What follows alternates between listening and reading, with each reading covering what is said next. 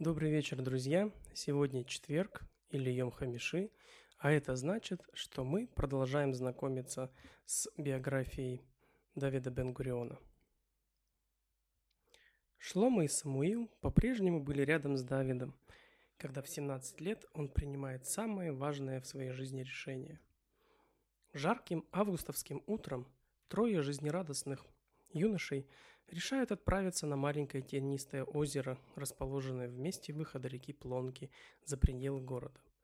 Вдоволь накупавшись, троица, раздевшись до нога, устраивается на песчаном берегу, чтобы обсушиться и почитать газеты, где напечатан отчет о шестом конгрессе сионистов, состоявшемся в Безеле, на котором Герцель представил свой план Уганды, предусматривающий создание в Восточной Африке еврейского государства, способного спасти всех русских евреев от нарастающей волны погромов. Глубоко разочарованные трое юношей восстают против этой идеи, поскольку, по их мнению, только Палестина может стать домом еврейского народа.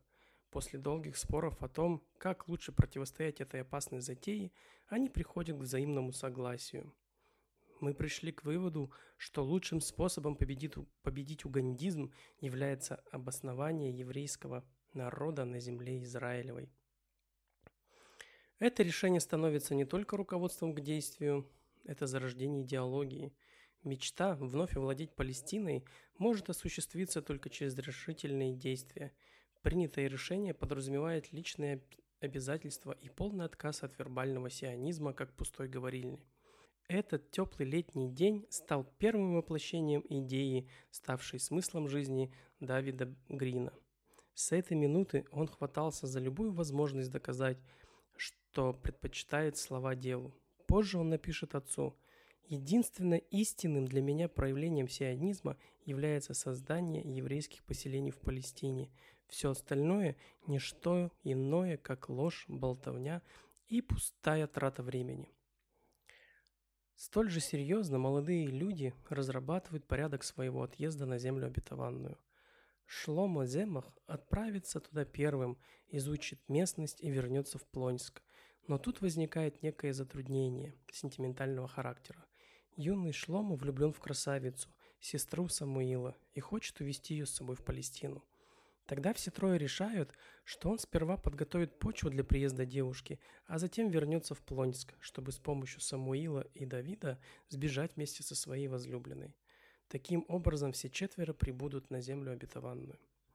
Давид уедет последним, торопиться не следует, говорит он, ведь Палестине нужны строители, и он не сдвинется с места до тех пор, пока не получит диплом инженера. Для этого тем же летом он отправится в Варшаву, где будет готовиться к вступительным экзаменам в технический колледж. Однако всю осень, а затем и зиму он проводит в Плонске, избегая прямых ответов на многочисленные вопросы друзей и тщательно скрывая подлинную причину своей задержки в городе. Он влюбился – Никто не знает о его тайне, но когда Земах и Фукс слышат его лирические стихи об источнике жизни, надежде и вере, смысле существования и душе моей души, все становится понятным. Секрет почти раскрыт, но Давид категорически отказывается назвать имя своей избранницы и признать, что сгорает от любви. Только через год он напишет Самуилу Фуксу. Я всегда хотел открыть кому-нибудь свое сердце, но какая-то таинственная сила удерживала меня, зажимая мне рот. Да, я любил, и ты знаешь это, но даже ты не можешь представить себе всю силу этой любви. Это было как извержение вулкана. Сердце мое сгорало в огненной лаве безумной любви.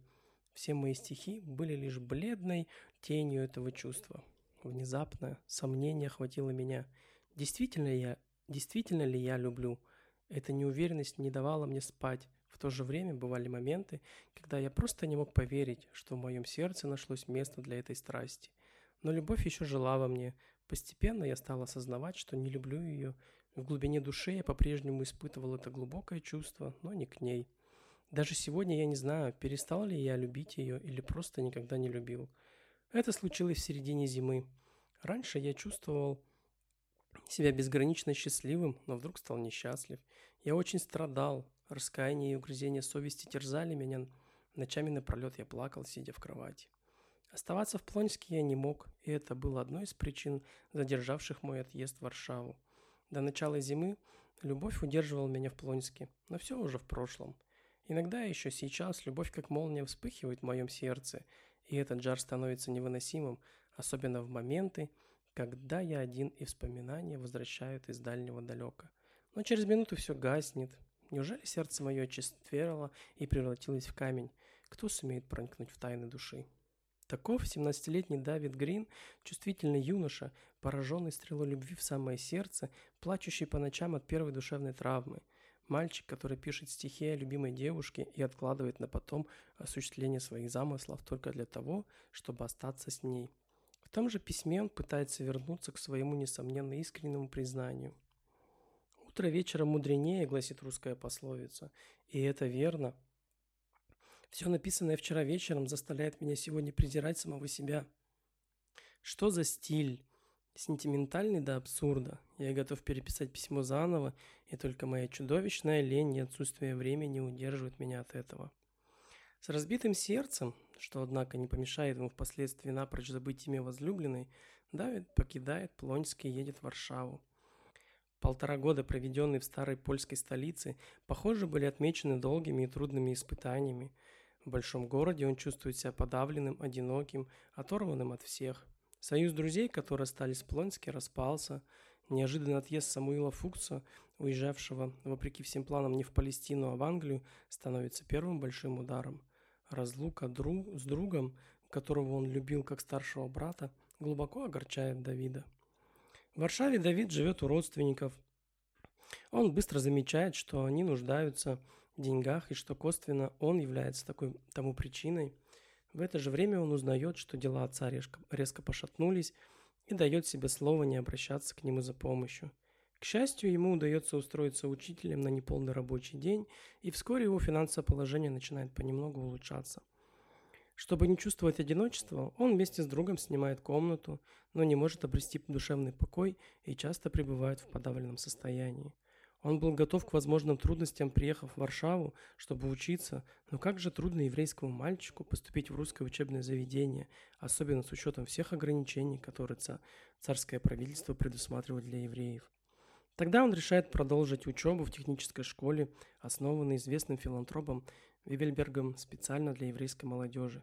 Чтобы, стать, чтобы сдать вступительные экзамены, он берет частные уроки русского языка, физики и математики.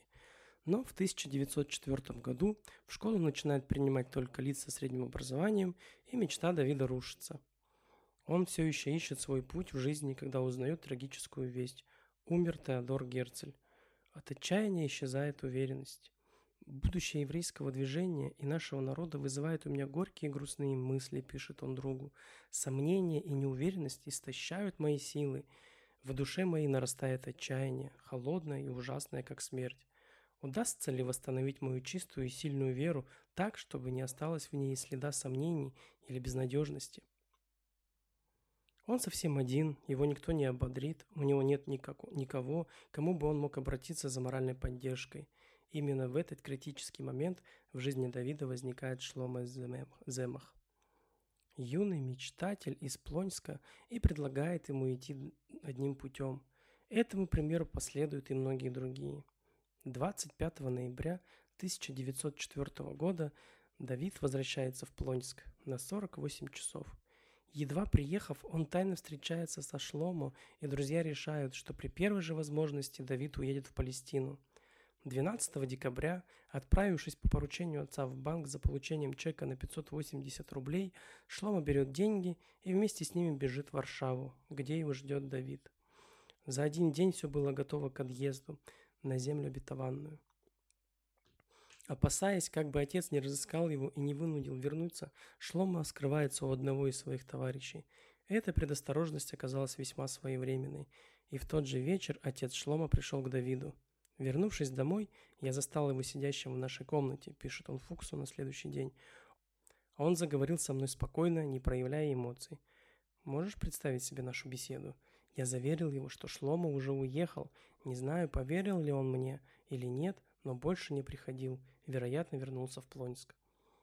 13 декабря Шлома Земах покидает Варшаву и несколько недель спустя приезжает в Палестину.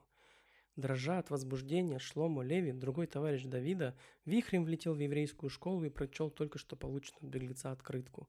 «Шалом, друзья мои! Я в решен лицоне. Я пишу вам, а передо мной лежат первые деньги, которые я заработал своими руками. Значит, можно зарабатывать на жизнь на нашей земле. На завтрак и на обед я ем хлеб с маслинами.